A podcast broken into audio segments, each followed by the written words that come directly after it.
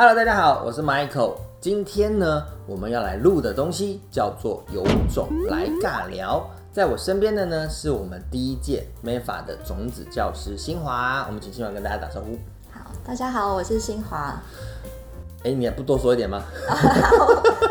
好，我们先我们先讲一下啦，就是我们今天这个 podcast 这个节目啊，会有这样的内容，是因为我们在二零二二年我们启动了所谓的 MEFA 的种子教师计划。那这个计划是什么？就是我们甄选，然后找到了对于蒙特梭利有兴趣，不管你的身份可能是家长、老师都好，但是你想要更了解蒙特梭利教育，然后我们用我们的国际证照课程，然后去有一些合作。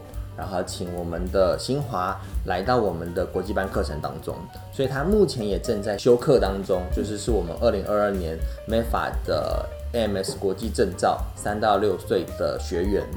然后今天呢，我们就是请新华来跟我们分享一下他当初为什么会选择呃蒙特梭利教育，他的一些故事。那我们就先请新华先介绍一下自己的背景好了。大家好，我是新华。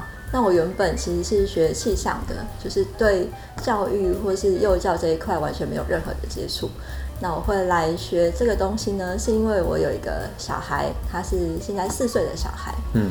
那当初会接触到蒙特梭利，也是刚好他进到蒙特梭利的幼儿园。哦，真的。对，才会知道蒙特梭利原来这是一个教育的理念。所以你们那时候并没有特别选说我要蒙特梭利，或者说我想要华德福，就当初没有这样的概念。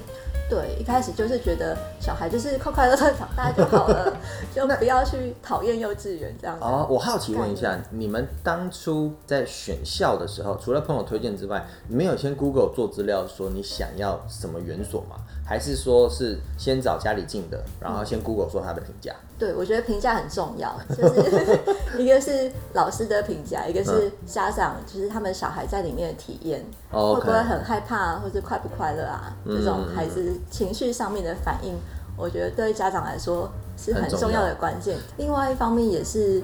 就是说，朋友推荐之外，我们也去参观。嗯，那参观的感觉，在从进门口，小孩们都会跟你打招呼，那种感觉。然后这个整个气氛就是还蛮轻松，然后蛮快乐的。所以我觉得这个也很重要。OK，所以你因为了孩子的的状态，然后认识了蒙特梭利教育。那你孩子进去完之后，你有觉得说，哎，你想特别去了解蒙特梭利教育吗？契机点是因为这样吗？嗯，有一点点。那其实我们那个学校它还算不错，就是会办亲师座谈会。OK。然后他会在呃座谈会当中多少带一点蒙氏的概念，嗯嗯，还有孩子在学习的状态，然后给我们一些蒙氏的教育，它本来就是会让孩子对自由探索。或是他们会重复做一些工作，嗯有一些家长会很质疑说，为什么小孩每天照片都一样，对不对？为 什么都是同一个画面？嗯对，会给我们一些这样的概念。嗯，那我那时候就是刚开始听到就是吸收这样，但是我觉得后来想到有一个很重要的契机点是，老师有一次在新师的座谈会放了我女儿在做二项式工作的照片、影片。OK，对。然后我那时候就觉得它非常的神奇，嗯，因为二项式它是要把很多不同的立方体组成一个正方体，对。那那时候我女儿是三岁多，嗯，我就想说这么小的小孩，他要怎么知道把它拼回去？嗯，对。然后而且重点是，我觉得他做完之后给我一个很满足的表情，嗯嗯嗯，那个是你带去公园或是去上课那种很难得到的一个成就感，很难形容啦。可是你会知道说他。真的是内在的那种自我满足，让你觉得说他很开心那种感觉。没错，所以我印象很深刻那个画面。嗯嗯嗯。然后想说，那他到底在学什么东西？我总不能他学了什么我都不知道，然后就是一直很好奇，为什么这个东西会带给他满足感？OK。对，才去慢慢收集一些资料，然后去查哦，这是什么教具？然后他在上什么内容？透过这次这样子录制后，会听到更多你。呃，为什么来参加的故事，而且我觉得很真实。我们想要给大家的一个观念是说，其实任何人，就是你是一般的家长也好，都可以透过了解蒙特梭利之后，有更适合的方式跟孩子互动。大概让大家了解一下新华是谁，然后呃，他正在进行的事情之后，我们今天呢，想要透过很简单的一个小主题跟大家分享，叫做所谓的吸收性心智。OK，那考考新华哈，我们先请新华跟大家很简短的介绍一下什么是吸收性心智。就我学到的，吸收性心智，它是蒙特梭利认为孩子在零到六岁，尤其是零到六岁这个刚开始生命启蒙的阶段，非常非常重要的一个能力，跟呃他内在的去吸收环境或是学习环境，建构他自己本身。的一个非常重要的过程，常常听到就是孩子就像海绵一样，他可以去吸收身边他所感受到的任何事物。在学了蒙特梭利之后，会更深刻的了解到吸收性心智，它原来是发生在很小很小的时候。那他吸收的一些呃内容，或是他感受到的一些环境的事物，它原本是一张白纸，那这些事物就可以当做他建构他自己的。一个非常重要的骨架，或是甚至是呃一些肌肉，成为他整个人，让他变成一个更完整、更能够去适应社会的一个过程。建议大家也可以同步 Google 一下，就是其实对于任何蒙氏的理论，大家都不用太害怕。就是什么是吸收性心智，好好像很很难、很厉害一样，其实没有哦。当你真的在学这些理论的时候，我觉得很重要一个观念就是你要去找你身上、找你的孩子有没有这些东西。然后，当你发现这些东西的时候，你就觉得说：“哇塞，好神奇啊！”OK，所以什么是系统性心智？其实它就是一个呃孩子的状态，零到三岁、三到六岁，他们都像一个海绵一样，他们是透过眼睛，它是全近视的吸收，身为身边周遭所有的一切，包含语言，包含他的视觉，包含他的听觉，他都都在呃吸收，变成是他内在心智建构的一个历程。那透过这样的历程，他去了解怎么样去回应外在环境。刚刚新华说的很好，就是孩子都是一张白纸。我们常会说，假设你是外国人脸孔，可是如果你零到三岁、零到六岁你在台湾生长的话。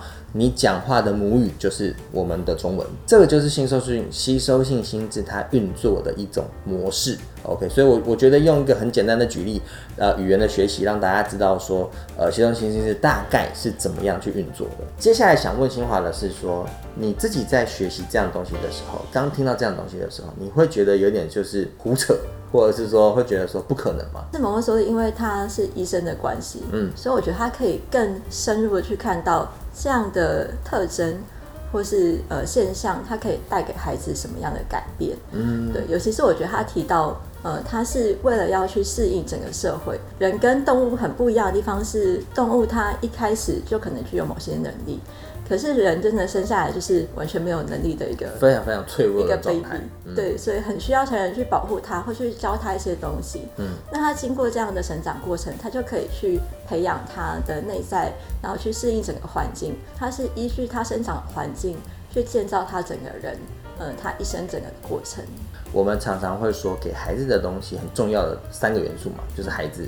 成人跟环境，成人怎么去引导？然后你引导的过程当中，你的环境怎么去预备？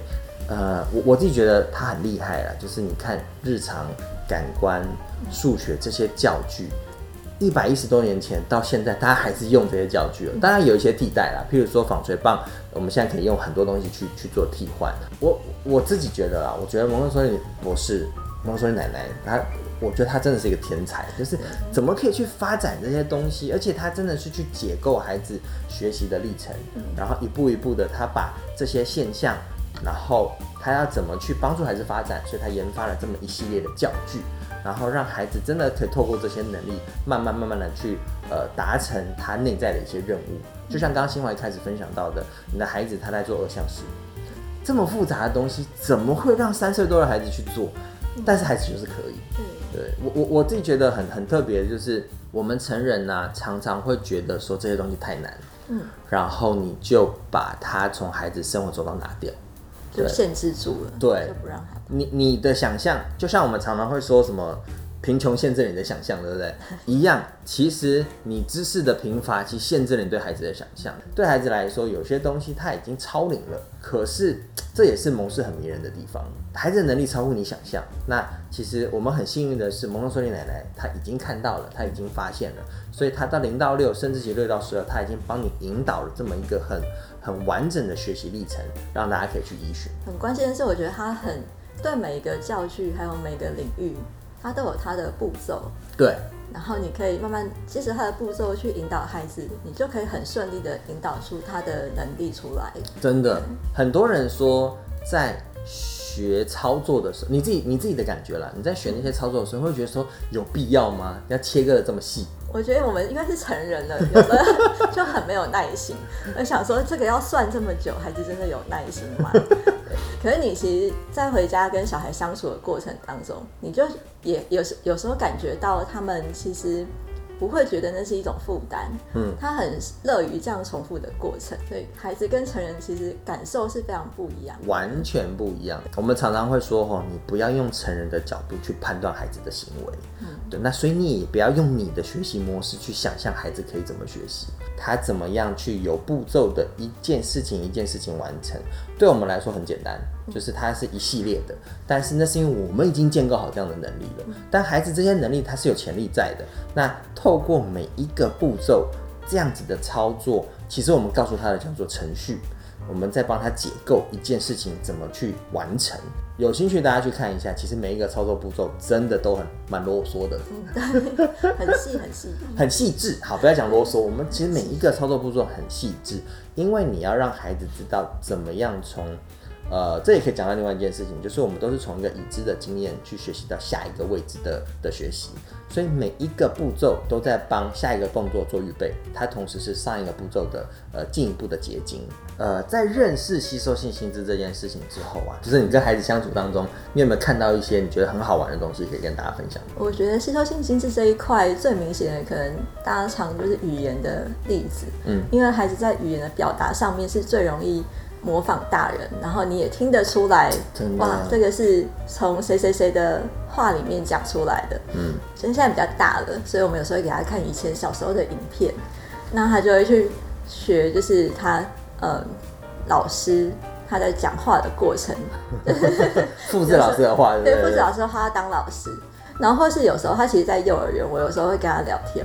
他也会去学老师讲话的方式，嗯，会说好排队，然后洗手，然后什么，就是把学校一整天的流程 当做老师教导小孩一样的过程一样，然后跟你分享。我们常常家长啦，很常会被问到，就是你怎么教孩子礼貌，或者是你怎么教孩子关心，怎么教孩子分享这些东西，它其实也是习惯性心智。你在生活周遭的时候，你有没有做分享？你有没有关心这些东西？孩子都在学。我们我们最常我我不知道之前有没有讲过，就是爷爷奶奶或者是阿公阿妈好了，很常看到孩子都会问为什么你不打招呼？哦，对不对？对。然后心中你有没有很多 OS？就是那你跟我打招呼吗？你有碰过吗？就是 呃，打招呼这件事情有稍微听过。我比较常听到的是大家的烦恼是要怎么教孩子收玩具。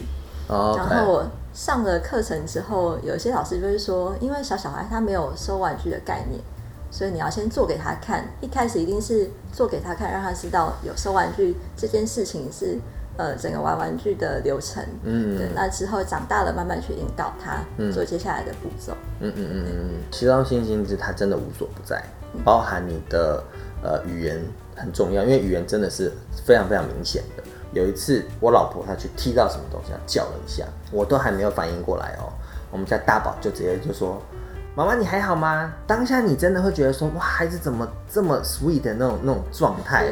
对。然后，可是后来我们就去想去想说啊，因为我们都会这样关心对方，任何一个状态，譬如说你咳嗽，我们也会说：“哎，还好吗？”或者是你真的叫了一下，我们一定都会做这样的事情。那这其实就是孩子他在吸收，他是语言的表达没错。可是你想要让孩子很正向，你想要让孩子很暖男，这这些特质其实都是日常生活中你怎么样去示范给他看。觉得之后你就会在生活当中。收敛一点，就是 每次要做一些不好的行为或者是话的时候，讲话的时候，你就会去先思考说这句话孩子会不会学到。真的，我我自己觉得很多东西潜移默化了，就是你的本质是什么人，孩子就会长成什么样子。你的日常生活的一举一动，他都在观察。对，那他都在吸收。会不会有人会觉得说，好像压力很大？就是你你是一个楷模，对，没不用那么大压力啊，其实就是做自己。但是就多一层思考，就是如果你想要让孩子成为什么样的人，真的有时候你要先以身作则。就是我们只能说，就是老一辈的这种经验传承是很很对的。以身作则这件事情，其实它就是呼应了吸收性心智，那也会让我们在陪伴孩子的过程之中，你会更有一些些提醒自己的地方，或是一些反思。嗯，觉得就是陪孩子的过程，其实也是让自己慢慢变成一个更好的人。没错，OK，我我觉得这是一个很重要的一点。那呃，谢谢新华今天的分享，然后呃，我们就下次再找别的主题跟大家分享，拜拜，我们下次见。